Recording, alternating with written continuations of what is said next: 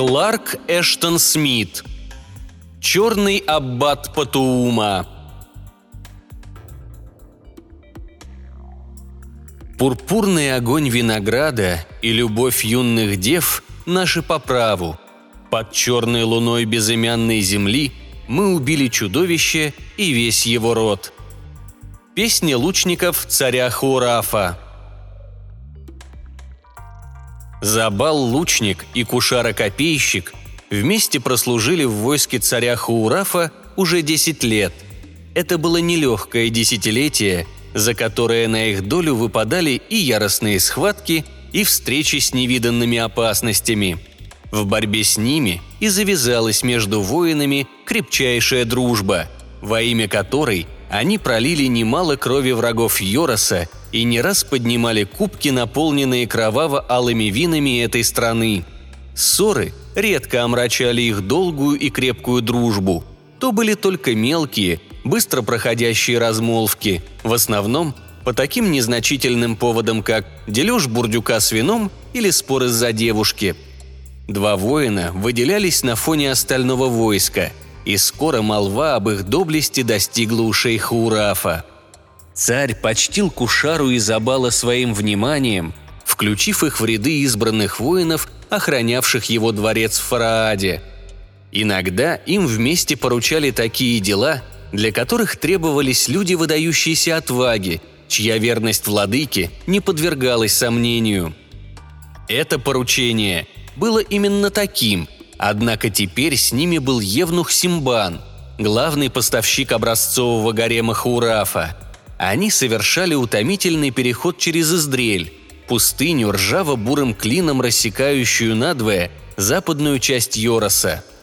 Король послал их проверить, есть ли хоть какое-нибудь зерно истины в рассказах некоторых путешественников о Деве Небесной красоты, якобы живущей в одном из земледельческих племен за Издрелью. На поясе у Симбана висел кошель, полный золотых монет, которые должны были пойти в уплату за девушку, если ее красота будет хоть в какой-то мере сравнима с той, о которой твердила молва. Король полагал, что, послав с Евнухом Забала и Кушару, он снабдил его спутниками, которые смогут быть полезными в любых непредвиденных обстоятельствах. По общему мнению, Издрель была свободна от разбойников, или, точнее, там попросту не жили люди – при этом, однако, говорили, что дорогу путешественникам там часто преграждали злобные, горбатые, как верблюды, гоблины великанского роста. Упоминали также и ламий, ведьм в облике прекрасных женщин, заманивавших путников навстречу ужасной смерти. Симбану вовсе не хотелось отправляться в такую дальнюю дорогу, и он ехал с мрачным видом, покачиваясь в седле. Однако сердца лучника и копейщика – были полны здорового скептицизма. Всю дорогу они болтали, делая объектом своих довольно непристойных шуточек то замкнувшегося в себе евнуха, то казавшихся пока такими далекими демонов.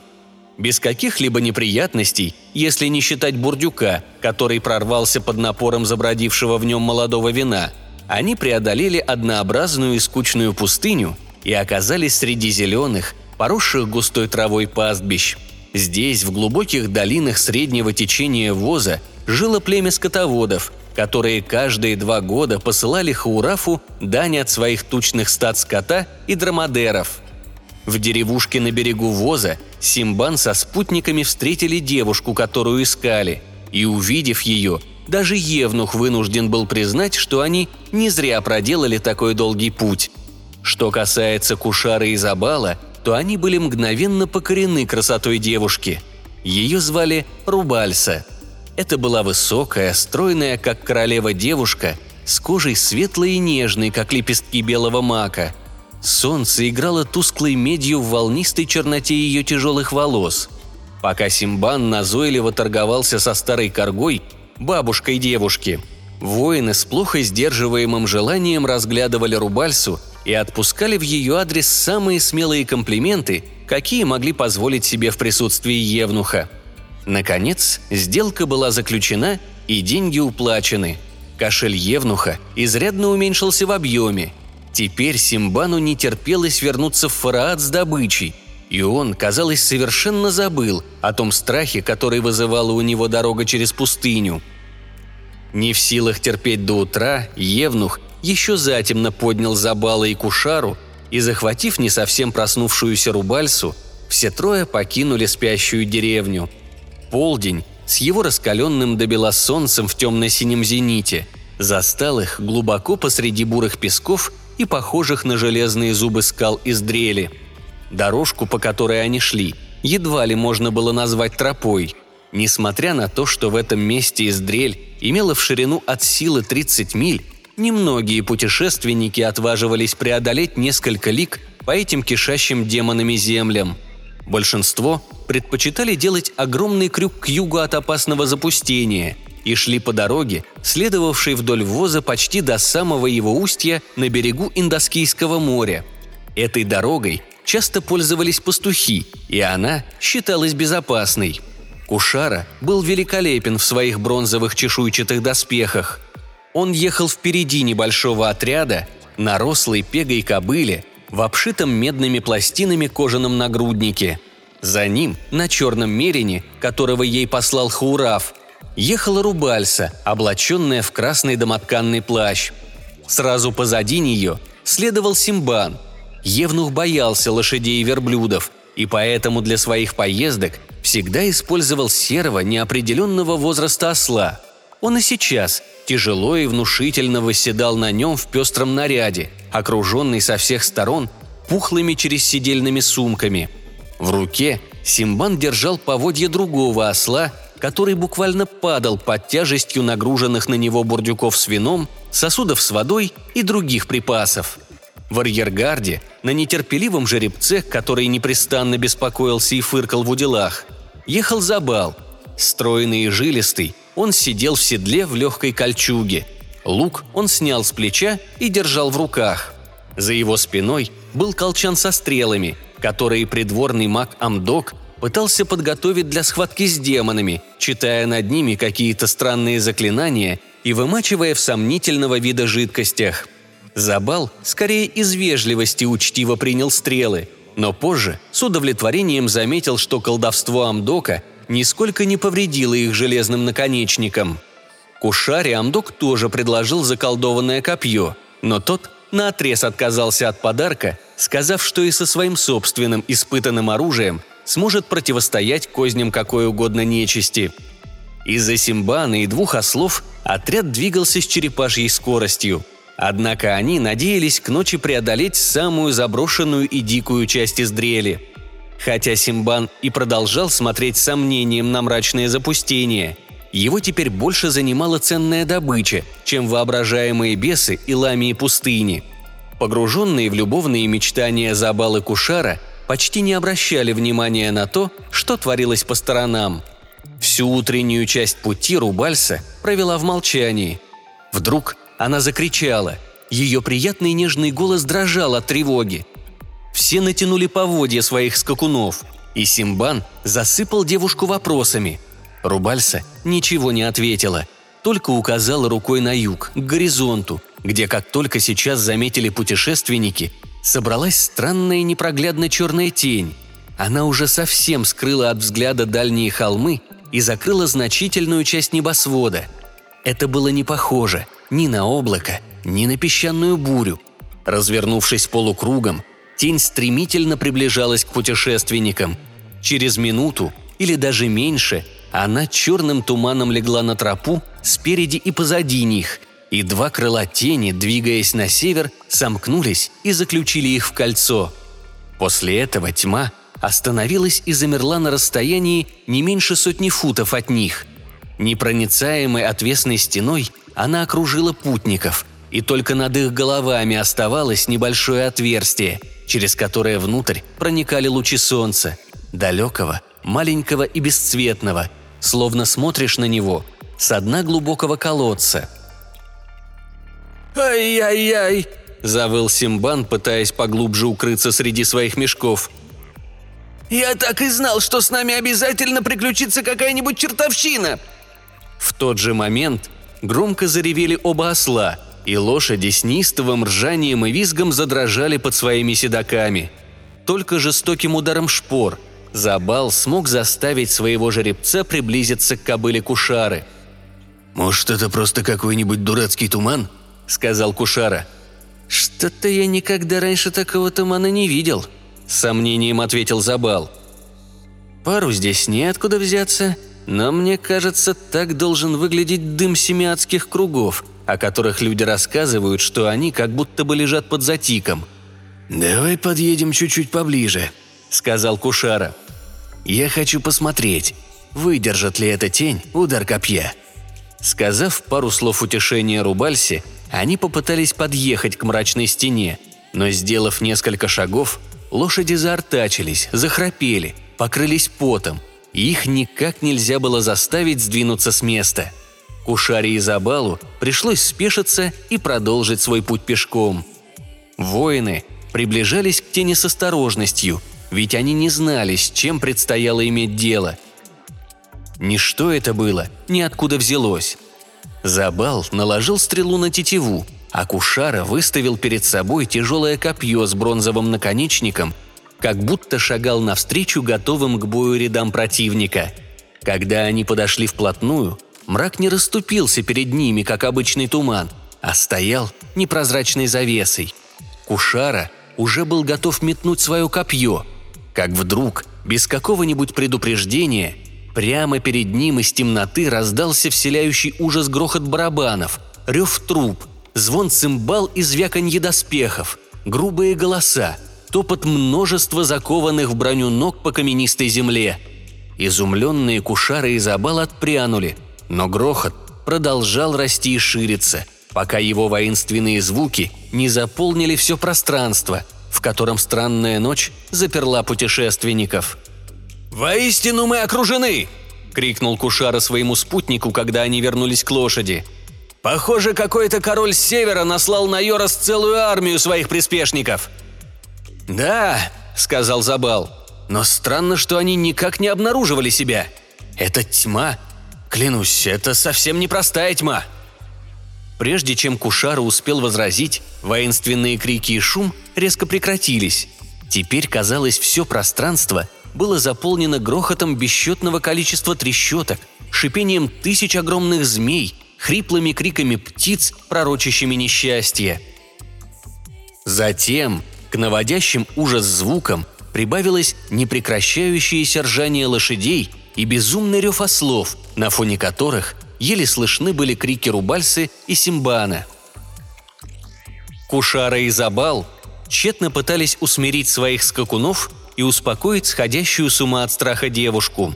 Было ясно, что никакая армия смертных не могла угрожать им.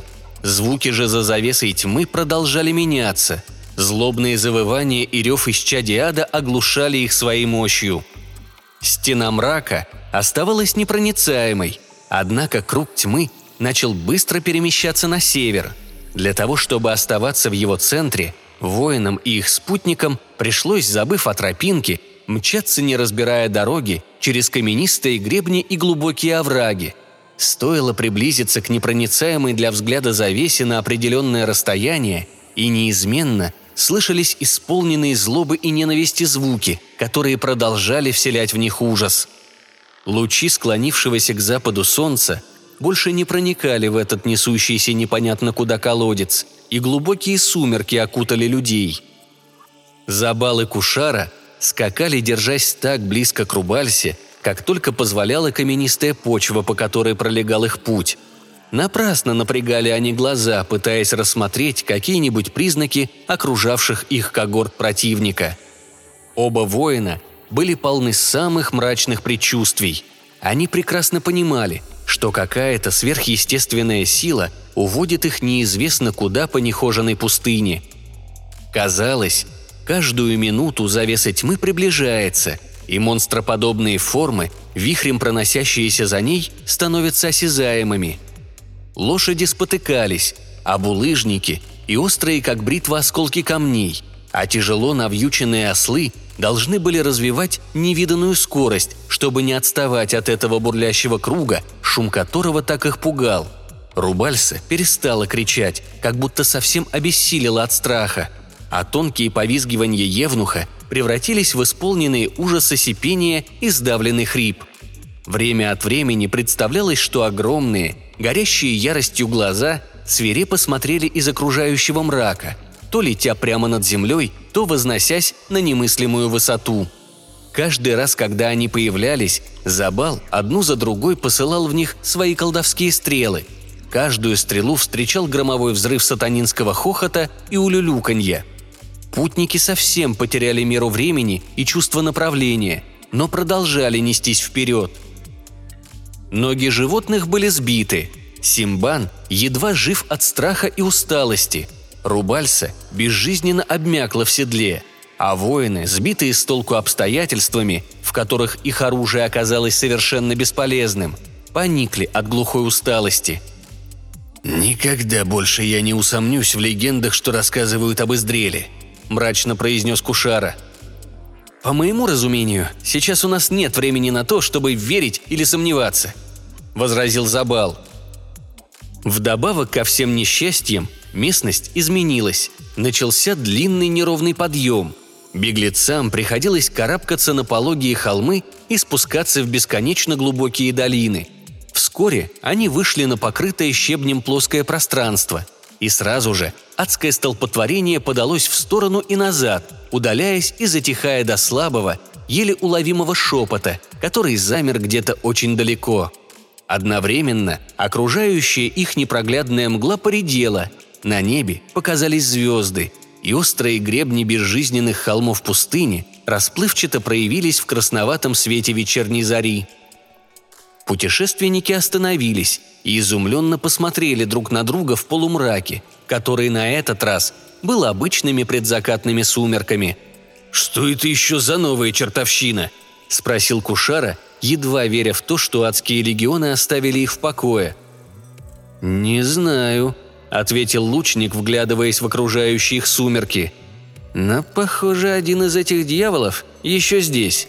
В этот момент все увидели приближающуюся к ним фигуру в просторной одежде, которая скрывала очертания.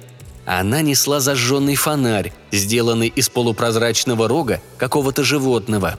Позади странной фигуры внезапно зажглось множество огней, и путешественники только сейчас заметили, темную угловатую массу, которая оказалась большим зданием с множеством окон.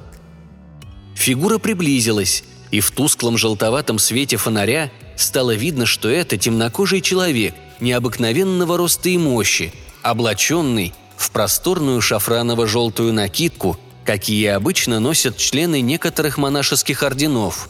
На голове у него была украшенная двумя рогами пурпурная шапка аббата – его появление было совершенно неожиданным.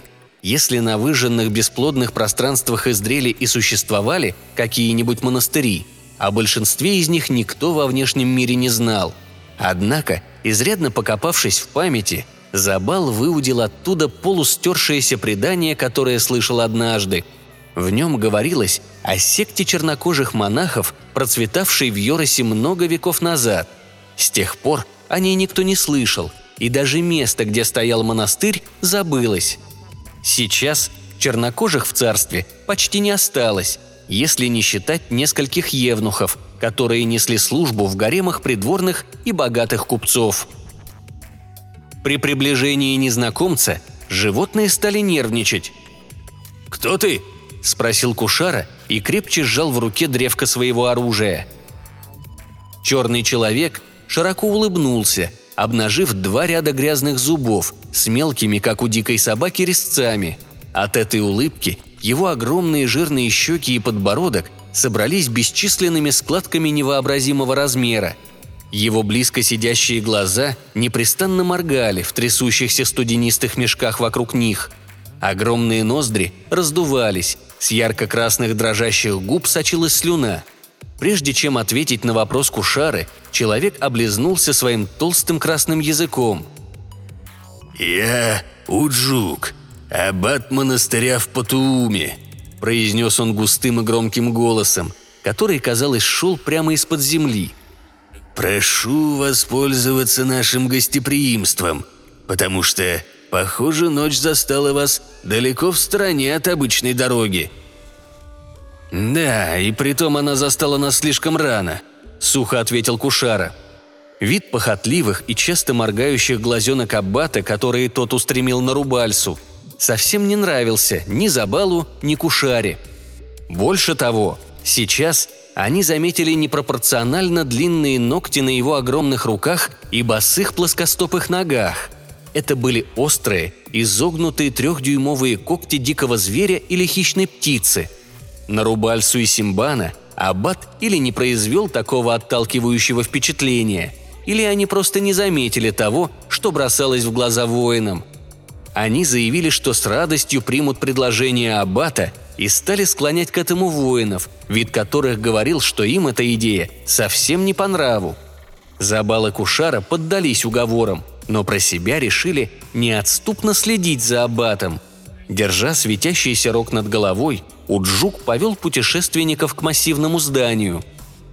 Огромные ворота из темного дерева распахнулись настежь, и путники вошли в обширный внутренний двор – вымощенный стертыми булыжниками, тускло поблескивающими в неярком свете факелов, воткнутых в ржавые железные гнезда.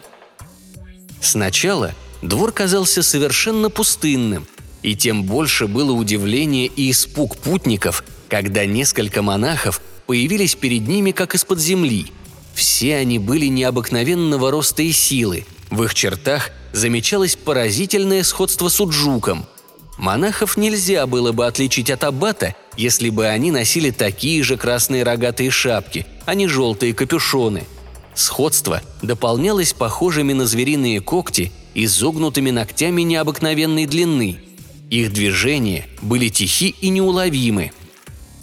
Не говоря ни слова, они взяли под узцы лошадей и ослов. Забалы Кушара нехотя решились доверить своих скакунов заботе этих не вызывающих доверия хозяев. Однако Рубальсы и Евнух не разделяли их опасений. Монахи также выразили готовность избавить Кушару и Забала от забот о тяжелом копье и луке из железного дерева, заодно с полупустым колчаном с заколдованными стрелами. Однако воины наотрез отказались расстаться со своим оружием – Затем Уджук провел путешественников внутрь, и, пройдя по темному коридору, они оказались в трапезной. Это была низкая просторная комната, освещенная медными лампами работы древних мастеров. Такие сейчас можно найти только в занесенных песком могильниках пустыни. С людоедской ухмылкой на лице Аббат провел гостей к столу черного дерева и указал им места на стульях и лавках из того же материала – когда все расселись, Уджук сам сел во главе стола. Сразу после этого в трапезную вошли четыре монаха с тарелками пряно пахнущих яств и темными глиняными кувшинами, наполненными питьем цвета темного янтаря. Эти монахи, как и предыдущие во дворе, были огромными черными копиями своего аббата и повторяли его черты и повадки – Забалы Кушара с осторожностью попробовали напиток, который, судя по запаху, был каким-то особенно крепким сортом пива. Их опасения насчет Уджука и его монастыря росли с каждой минутой. Поэтому, несмотря на жестокий голод, они не притронулись к разложенной перед ними еде, состоящей из различных сортов печеного мяса непонятного происхождения. Симбан Рубальса набросились на еду с аппетитом – усиленным долгим постом и необычными переживаниями прошедшего дня. Воины обратили внимание, что перед Уджуком не поставили никакой еды и предположили, что он уже обедал. Его жирное тело, развалившееся на стуле, похотливый взгляд маслянистых глаз, впившихся в рубальсу, и нисходящая с губ ухмылка вызывали в воинах все большее отвращение. Скоро этот взгляд стал смущать девушку – а потом беспокоить и пугать ее. Она не могла больше есть, и Симбан, который до этого был целиком занят ужином, заметил эту перемену. Она явно обеспокоила его.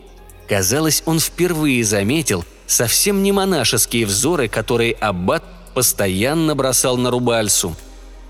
Придав своему лицу недовольное выражение, он громким резким голосом многозначительно заметил – что девушка предназначена для гарема Хаурафа. Услышав это, Уджук засмеялся, как будто Симбан только что рассказал занятную шутку. Забалу и Кушаре стоило больших усилий сдержать свой гнев. Оба они уже были готовы вонзить свое оружие в огромное жирное тело Аббата, но тот, похоже, понял намек Симбана и отвел глаза от Рубальсы. Вместо этого он стал пристально рассматривать воинов. В его взоре на этот раз сквозила какая-то странная отвратительная алчность, которая была нисколько не лучше тех влюбленных взглядов, которые он до этого бросал на Рубальсу. Потом не менее пристального внимания у Джука удостоился и наевшийся Евнух. Во взгляде Аббата сквозило нетерпение гиены, пожирающей глазами свою будущую добычу.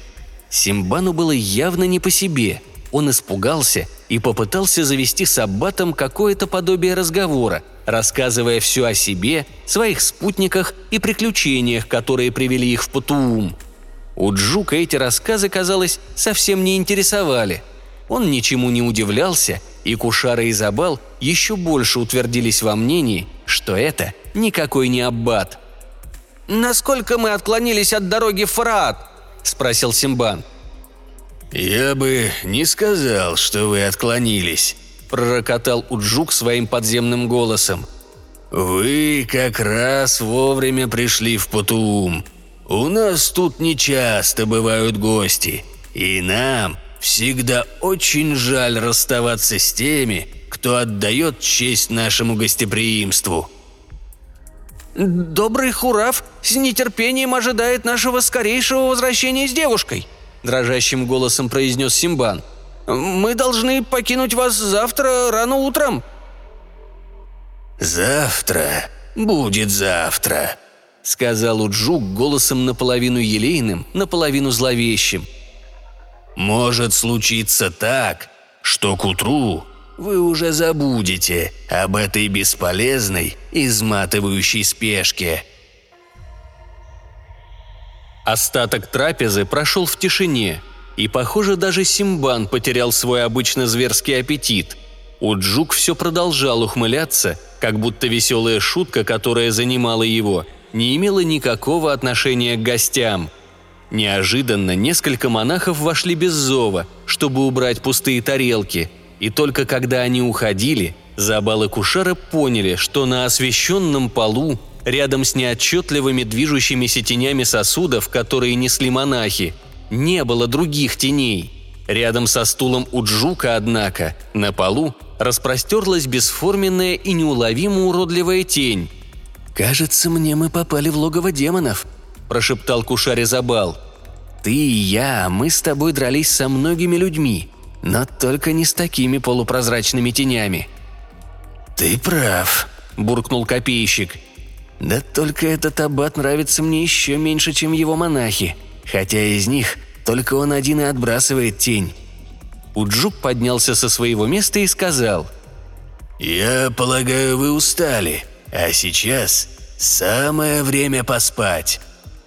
Рубальса и Симбан выпили изрядное количество крепкого эля Патуума и сейчас только сонно кивнули в знак согласия, а Забал Кушара, увидев, как быстро сон одолел их спутников, порадовались тому, что не очень налегали на странный напиток.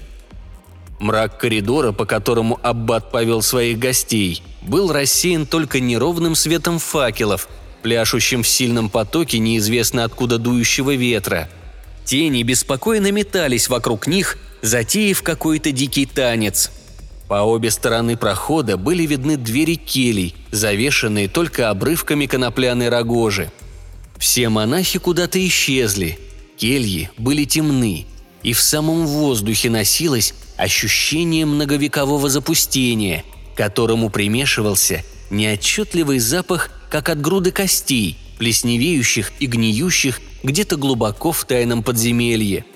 Внезапно Уджук остановился и приподнял завесу при входе в одну из келей, которая ничем не отличалась от других. Внутри, на старой изъеденной ржавчиной цепи необычного плетения, висела зажженная лампа. Комната была пустая, но довольно просторная. У дальней стены под открытым окном стояла кровать черного дерева со старомодным, но роскошным стеганым одеялом. Аббат дал понять, что эта комната предназначалась для рубальсы, и, оставив ее там, продолжил показывать Евнуху и мужчинам отведенные для них кельи. Перспектива расставания с девушкой, за которую Симбан отвечал головой, как рукой сняло с него сон, и он стал бурно возражать против того, чтобы их разлучали таким образом. Уджук, казалось, был готов к этому. В комнате тотчас же появился монах с несколькими одеялами, которые он расстелил на плитчатом полу у входа в келью – Симбан с готовностью растянулся на этой импровизированной постели, и Уджук с воинами удалились. «Заходите», — сказал Аббат, и его волчьи зубы при этом недобро блеснули в свете факела. «Вы хорошо выспитесь в постелях, которые я для вас приготовил». Однако Забал и Кушара решили простоять всю ночь на часах около двери в келью Рубальсы. Они сухо сообщили Уджуку, что несут ответственность перед Хаурафом за безопасность девушки и должны все время наблюдать за ней.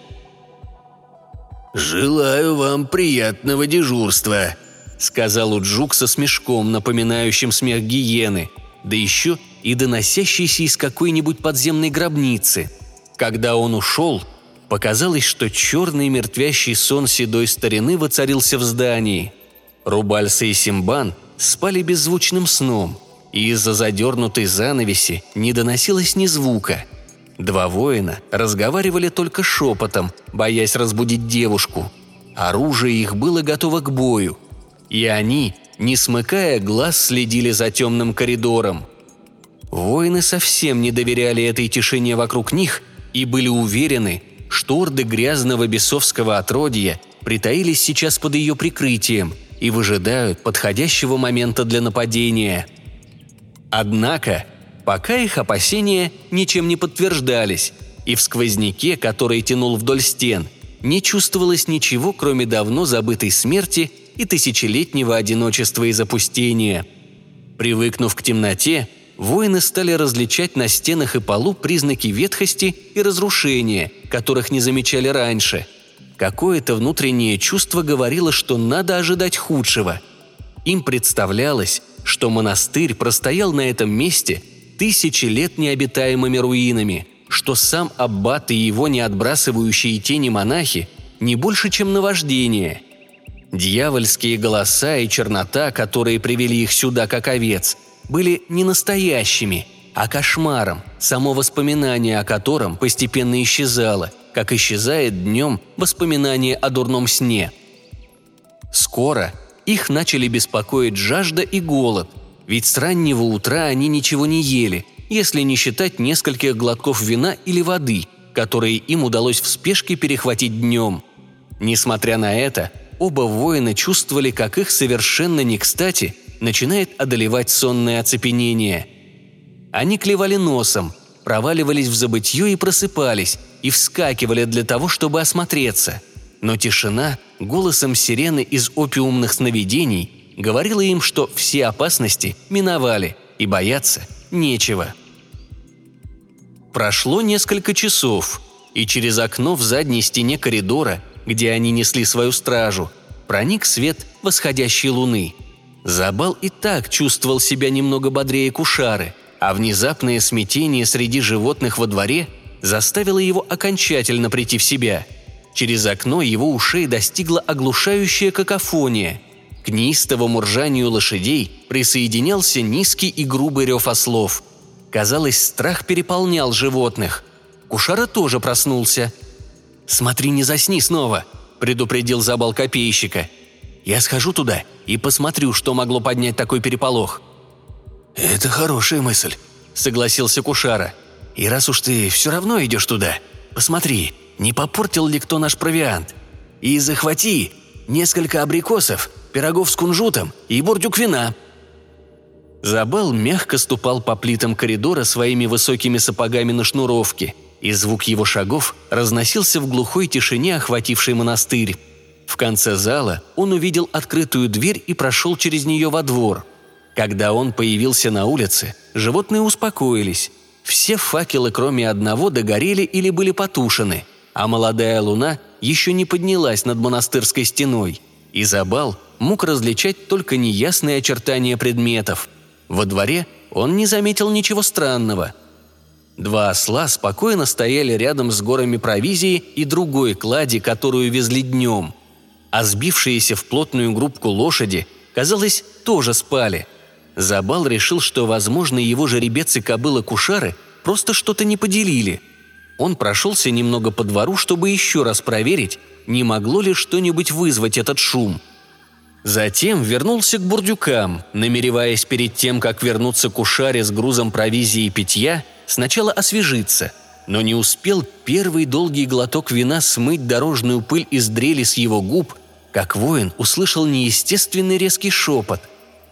Забал поначалу не смог определить, откуда он доносился. Временами казалось, что кто-то шепчет прямо на ухо. Потом вдруг голос удалялся – как будто погружаясь в непостижимо глубокие подземелья. Однако, изменяясь таким образом, шепот не прекращался ни на минуту, и в нем слышались слова, которые уже почти можно было разобрать. Слова, наполненные безнадежной печалью и отчаянием мертвеца, согрешившего много лет назад и веками кающегося во мраке склепа. Забал вслушивался в безграничную боль, сквозившую в этом увядшем голосе, и волосы его вставали дыбом от страха. Подобного он не испытывал даже в гуще самой жестокой схватки. И в то же время Забал понимал, что печаль, охватывающая сейчас его сердце, была глубже и сильнее, чем боль от потери боевых товарищей. Голос умолял его о сочувствии, просил о помощи, пробуждая необычное стремление к действию, которому Забал не смел противиться – он не мог полностью понять все, о чем просил его голос, но знал, что должен хоть как-нибудь облегчить эту одинокую безграничную боль. Шепот слышался то тише, то громче, а Забал совсем забыл о Кушаре, которого он оставил в одиночестве на посту, окруженного всеми опасностями ада. Забыл о том, что и сам голос мог быть дьявольской ловушкой, способом отвлечь его. Он насторожился – его зоркие глаза обшаривали двор в поисках источника звука, и после некоторого раздумья он решил, что шепот доносился из-под земли в противоположном от ворот углу двора. Здесь, в углублении стены, в брусчатке, он обнаружил большую плиту с ржавым металлическим кольцом в центре. Его догадка быстро подтвердилась. Шепот стал громче и разборчивей, и Забалу показалось, что тот произнес – «Подними плиту!» Лучник обеими руками ухватился за кольцо и неимоверным усилием, от которого, как ему показалось, хребет чуть не переломился пополам, смог немного сдвинуть назад и наклонить плиту. Под ней открылось темное отверстие. Изабала накрыла волна такого невыносимого могильного зловония, что он должен был отпрянуть в сторону, чтобы его не вырвало – но преисполненный печали голос из темноты внизу сказал Забалу «Спускайся!» Забал вырвал все еще горевший факел из его гнезда. В свете мечущегося багрового пламени он увидел под собой пролет истертых каменных ступеней, ведущих в зловонный мрак склепа. Он решительно сошел по лестнице и оказался в вырубленной в земле камере – по обе стороны от него вдоль стен в темноту уходили ряды глубоких каменных полок, на которых грудами были навалены человеческие кости и мумифицированные тела. Очевидно, раньше это место было подземным монастырским кладбищем. Шепот прекратился, и Забал начал в страхе и замешательстве вглядываться в темноту. «Я здесь!» – зазвучал снова сухой шелестящий шепот – на этот раз он доносился из горы беспорядочно наваленных останков на полке прямо рядом с ним. Забал вздрогнул и почувствовал, как волосы снова поднимаются на его спине. Он поднес факел к полке и взглянул на говорившего. В узкой нише среди множества беспорядочно разбросанных костей он увидел полуразложившиеся останки. Это был черный, как и беновое дерево, труп негра гигантского роста. Его вытянутые члены и иссохшее тело были прикрыты несколькими почти истлевшими лоскутами желтой ткани. Увидев их забал, сразу вспомнил желтые накидки монахов Патуума. Он просунул факел немного дальше в углубление и увидел иссушенную голову мумии. Над ней кучей праха и плесени лежало то, что раньше было рогатой шапкой аббата. Видно было, что он лежал в склепе с незапамятных времен. Однако от него исходил тяжелый запах разлагающейся плоти, от которого и стало плохо Забалу, когда он приподнял плиту над входом в подземелье. Воин стоял и смотрел на эти останки, и ему вдруг привиделось, что труп пошевелился, как будто не в силах привстать на своем ложе. Он уловил блеск сидящих глубоко в темных глазницах глаз. Болезненно изогнутые губы обнажали два ряда зубов. Из них-то и исходил тот леденящий шепот, который привел Забала в подземелье – «Слушай внимательно», — зазвучал голос мертвеца. «Я должен много тебе рассказать, а ты должен будешь много сделать, когда я закончу. Я Альдор, аббат Патуума. Больше тысячи лет назад я пришел со своими монахами в Йорос из Элькара, Черной империи на севере — Император Илькара изгнал нас, потому что наши обеты безбрачия и культ девы-богини Аджалы были ненавистны ему. Здесь, среди песков из дрели, нашли мы тихое прибежище и построили монастырь. Сначала нас было много, но шли годы, и одного за другим клали мы наших братьев в склеп, который вырыли под землей. Они уходили – и некому было заменить их. В конце концов, остался я один. Святость, которой я сподобился, удлинила дни моей жизни. Я стал могущественным волшебником, и самый страшный демон, время, так и не одолело меня. Я как будто стоял в магическом круге. Силы не покидали меня, и могущество не уменьшалось, пока я жил отшельником в монастыре. Одиночество поначалу не тяготило, и я был погружен в изучение тайн природы. Потом этого мне показалось мало. Я начал осознавать свое одиночество. Меня окружали демоны пустыни, которые до этого не причиняли никаких неприятностей. Прекрасные, но несущие гибель суккубы, пьющие кровь младенцев ламии – с их мягкими округлыми телами красивых женщин, приходили во время безотрадных ночных бдений и искушали меня. Я вынес все, но была среди них одна особенно коварная и изобретательная дьяволица. Она пробралась в мою келью в обличии девушки, которую я любил очень давно, еще до того, как принять обет безбрачия и дал клятву верности Аджали. И я уступил, поддался силе ее чар, и от этого греховного союза появилось на свет чудовище, изверг Уджук, назвавший себя позднее аббатом Патуума. Совершив этот грех, я захотел умереть, и это желание многократно возросло, когда я узрел плоды греха – Тяжело оскорбил я Аджалу, и ужасным было постигшее меня наказание. Я жил, но каждый день меня преследовал и мучил безобразный монстр Уджук. Он рос сильным и сладострастным, как и положено плоду такого дьявольского союза. Когда он достиг вершины своего развития, на меня нашла неодолимая слабость, и я с надеждой подумал, что смерть близка. Уджук воспользовался моим бессилием и на руках, мощи которых я не мог противиться, отнес меня в подземелье и положил среди мертвых. Здесь я и гнил заживо целые тысячелетия, вечно умирающий, но и вечно живой. И все это время меня непрерывно мучила жесточайшая боль раскаяния без надежды на искупление – Обладая способностью магического видения, я был обречен наблюдать за грязными делами, адскими беззакониями, творимыми Уджуком.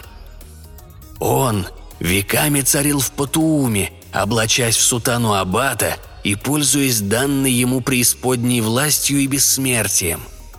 Благодаря его чарам о монастыре, кроме тех, кого он сам заманивал для того, чтобы удовлетворять свой чудовищный голод и отвратительную страсть. Мужчин он пожирал, а женщин заставлял служить утехой его похоти. Я был свидетелем всех его бесчинств, и это было самым тяжелым наказанием. Забал слушал, охваченный суеверным страхом. Шепот умолк, и лучник забеспокоился, не умер ли Альдар. Потом сухой шепот зазвучал вновь. «Лучник, я прошу тебя о милосердии, а взамен хочу предложить тебе то, что поможет справиться с Уджуком. В колчине у тебя за спиной лежат заклятые стрелы. Мудр и могуществен был тот, кто выковал их. Такой стрелой можно поразить самые темные силы зла. Ими можно поразить и Уджука – и даже то зло, которое живет во мне, мучит и не дает умереть. Лучник, умоляю тебя, пронзи стрелой мое сердце, а если этого будет недостаточно, всади по стреле в правый и левый глаз. Оставь стрелы в ране, тебе нет надобности беречь их. Для Уджука будет достаточно и одной стрелы. Что касается монахов, которых ты видел в монастыре – то я должен открыть тебе одну тайну. Всего их двенадцать. Но...»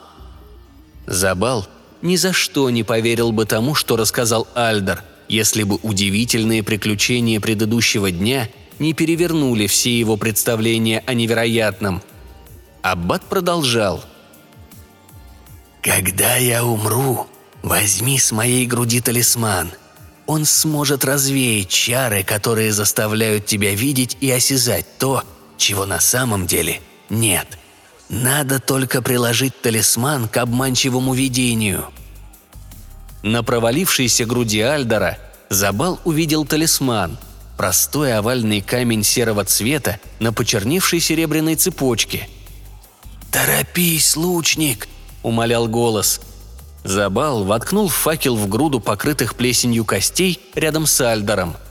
Со странным чувством сопротивления принуждению он вытянул из колчана за спиной стрелу, наложил ее на тетиву и твердой рукой направил в сердце Альдора.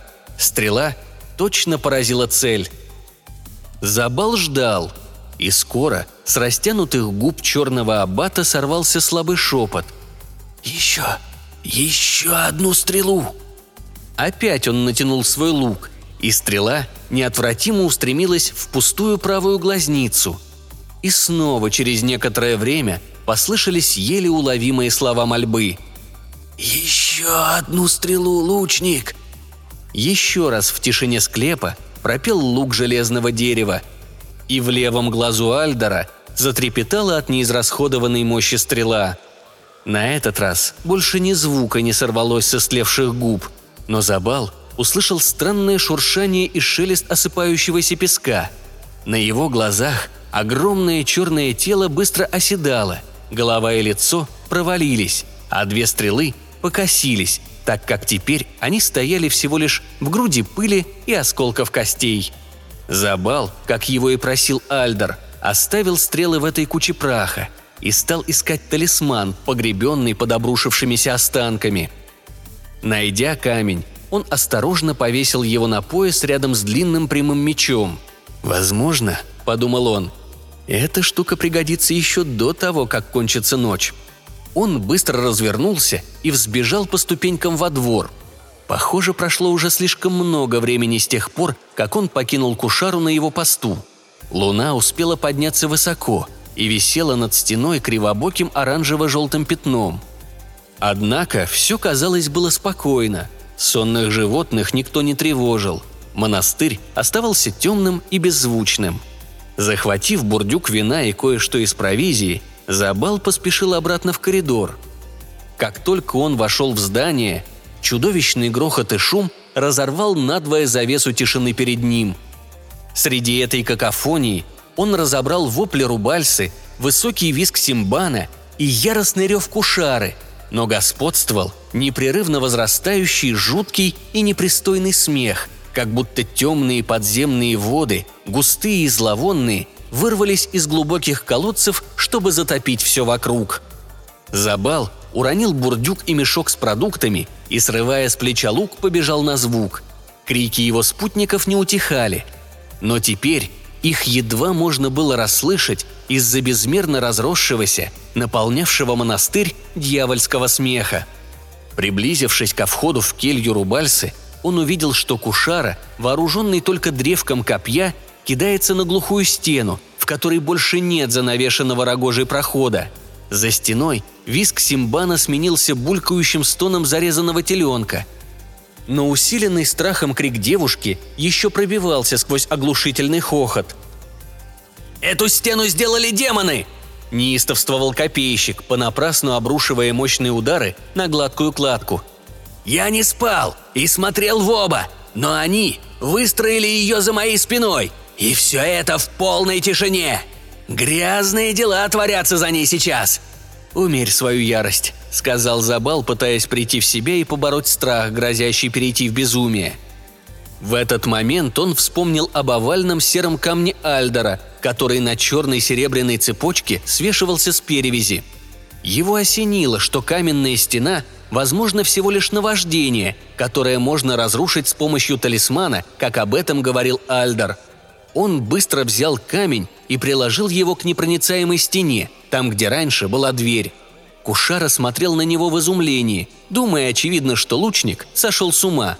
Но как только талисман с тихим стуком прикоснулся к стене, она начала растворяться, оставляя после себя только занавесь, которая клочьями падала на пол, как будто тоже была не больше, чем колдовской иллюзией. Странное преображение ширилось, Стена таяла, оставляя на своем месте несколько поврежденных временем плит. В комнату проник свет почти полной луны, и под ней аббатство беззвучно превращалось в груду развалин. Все это произошло не мгновенно, но у воинов не было времени обдумывать происшедшее. Луна наклонила к земле свой лик, напоминающий обглоданное червями лицо мертвеца, и в ее багровом свете – Кушаре и Забалу предстала картина настолько ужасная, что они забыли обо всем на свете. Перед ними, на растрескавшемся полу, сквозь щели которого проросла чахлая трава пустыни, раскинувшись, лежал мертвый Симбан. Его одеяние лежало рваными полосами, и кровь темной струей струилась из его растерзанного горла. Кожаные кошели, которые он носил на поясе, лежали разорванные, и золотые монеты, флаконы с лекарствами и другие мелочи рассыпались по полу. Подаль, около полуразвалившейся внешней стены, на груди истлевших тканей и дерева, которая раньше была роскошной, богато убранной кроватью ебенового дерева, лежала рубальса. Вытянув руки вверх, она пыталась оттолкнуть от себя невероятных размеров тень, которая горизонтально нависала над ней. Воинам показалось, что тень держится в воздухе благодаря крылообразным складкам желтой рясы, и они сразу признали аббата Уджука. Всепоглощающий хохот черного чудовища стих, и он повернул искаженное дьявольской похотью и яростью лицо. Его глаза горели до красна раскаленным железом. Он громко щелкнул зубами и гигантской туманной тенью встал в полный рост посреди руин. Не успел Забал наложить первую стрелу на тетиву, как Кушара уже устремился к Уджуку с копьем наперевес. Но как только копейщик пересек порог, показалось, что неимоверно раздувшееся тело Уджука вдруг распалось на 12 одетых в желтые фигур, которые поспешили отразить натиск Кушары. Словно по какому-то адскому волшебству, монахи Патуума собрались вместе и пришли на помощь своему аббату. Криком Забал пытался предупредить Кушару, но тени были повсюду вокруг него. Они ловко уклонялись от ударов его оружия и пытались пробить его броню своими страшными когтями. Кушара доблестно сражался, но через некоторое время исчез, погребенный под грудой тел. Забал помнил о секрете, который ему открыл Альдар, и не тратил стрел на монахов. С луком наготове он стоял и ждал, пока из-за сцепившегося в жестокой схватке клубка тел, беспорядочно перекатывающегося над поверженным кушарой, не появится Уджук. Когда борьба немного утихла, стрелок направил лук на высевшегося в темноте монстра. Тот, казалось, был целиком занят кипящей перед ним яростной схваткой. Уджук как будто управлял ею, ни словом, ни жестом не выдавая своего участия. Верно направленная стрела с ликующим пением понеслась точно в цель. Колдовство Амдока не подвело. Уджук завертелся на месте и упал. Его неуклюжие отвратительные пальцы напрасно пытались ухватиться за древко стрелы, которая вошла в тело чудовища почти по самое оперение из орлиных перьев. А потом случилось что-то странное. Когда пораженный монстр упал и забился в конвульсиях, все 12 монахов свалились с кушары и тоже начали корчиться на полу в предсмертных судорогах. Они были всего лишь неверными тенями того страшного существа, которое только что умерло. Забалу показалось, что их формы стали размытыми и прозрачными. Сквозь них он увидел трещины в плитах пола. Их агония слабела одновременно с агонией Уджука, и когда он наконец замер, очертания его слуг пропали, как будто их никогда и не было. Ничего, кроме зловонной, отвратительной кучи, не осталось от выродка плода греховной связи аббата Альдора и ведьмы Лаамии. С каждым мгновением эта груда заметно уменьшалась под оседающей одеждой. Тяжелый запах гниющей плоти поднимался над ней, как будто все, что было человеческого в этом исчадии ада, быстро разлагалось. Кушара тяжело поднялся на ноги и с оглушенным видом осмотрелся вокруг. Его тяжелая броня уберегла его от когтей напавших чудищ, но теперь ее от наголенников до шлема покрывали бесчисленные глубокие царапины. «Куда подевались монахи?» – спросил он. «Еще минуту назад они облепили меня с ног до головы, как дикие собаки, терзающие павшего зубра. Монахи были всего лишь тенями, двойниками у Джука», – сказал Забал. «Это просто призраки, Фантомы, которых он усилием воли выпускал и призывал обратно. Без него они не могли существовать, и после его смерти стали даже меньше, чем тенями. «Это воистину удивительно», — сказал копейщик. Наконец, воины обратили внимание на Рубальсу, сидящую среди обломков кровати. Обрывки истлевших одеял, которыми она стыдливо прикрылась при их приближении, были слабой защитой, и не могли скрыть ее округлого обнаженного тела цвета слоновой кости. Она была напугана и смущена, как человек, которого разбудили посреди тяжелого ночного кошмара. «Чудовище не навредило тебе?» – обеспокоенно спросил Забал. Ее слабое «нет» успокоило его. Трогательный беспорядок ее девичьей красоты заставил его опустить глаза. Забал почувствовал глубокое и сильное влечение, какого не испытывал никогда раньше – Чувство нахлынуло на него с такой нежностью, какой он и не знал в спешных, страстных увлечениях своей полной опасности жизни. Украдкой посмотрев на Кушару, он со страхом понял, что те же чувства владеют сейчас и его товарищем.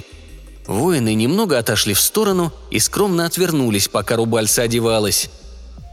«Я полагаю», — сказал Забал тихо, чтобы девушка не могла его слышать, что сегодня мы с тобой встретились и одолели такое чудовище, о котором даже и речи не было, когда мы нанимались на службу к Хурафу. И я думаю, ты согласишься, что мы оба слишком сильно привязались к девушке, чтобы позволить ей служить утехой капризной похоти присыщенного царя. Таким образом, мы не сможем вернуться в Фараат. Если тебя это устроит, мы бросим жребий и определим, кто будет обладать девушкой. А проигравший будет сопровождать победителя как верный товарищ до тех пор, пока мы не преодолеем Издрель и не пересечем границу какой-нибудь страны, на которую не распространяется власть Хурафа. Кушара согласился.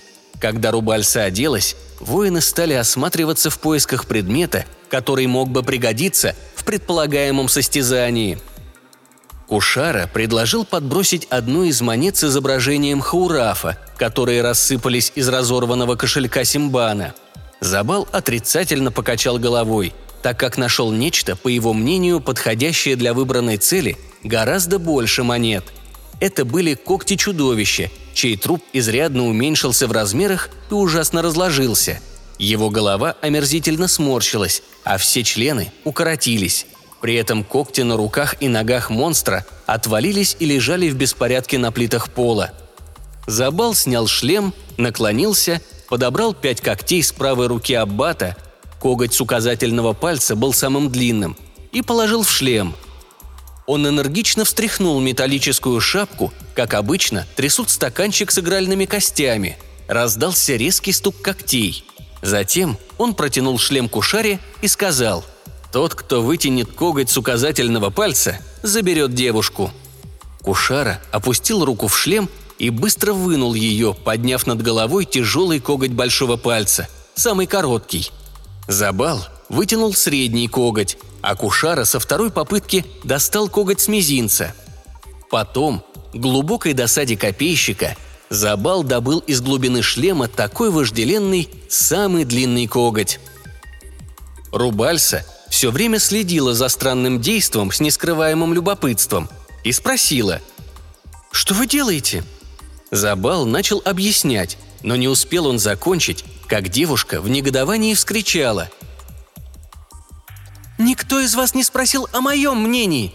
Никто не спросил, кто нравится мне!» И с милой гримаской она отвернулась от смущенного лучника и обвела руками шею кушары –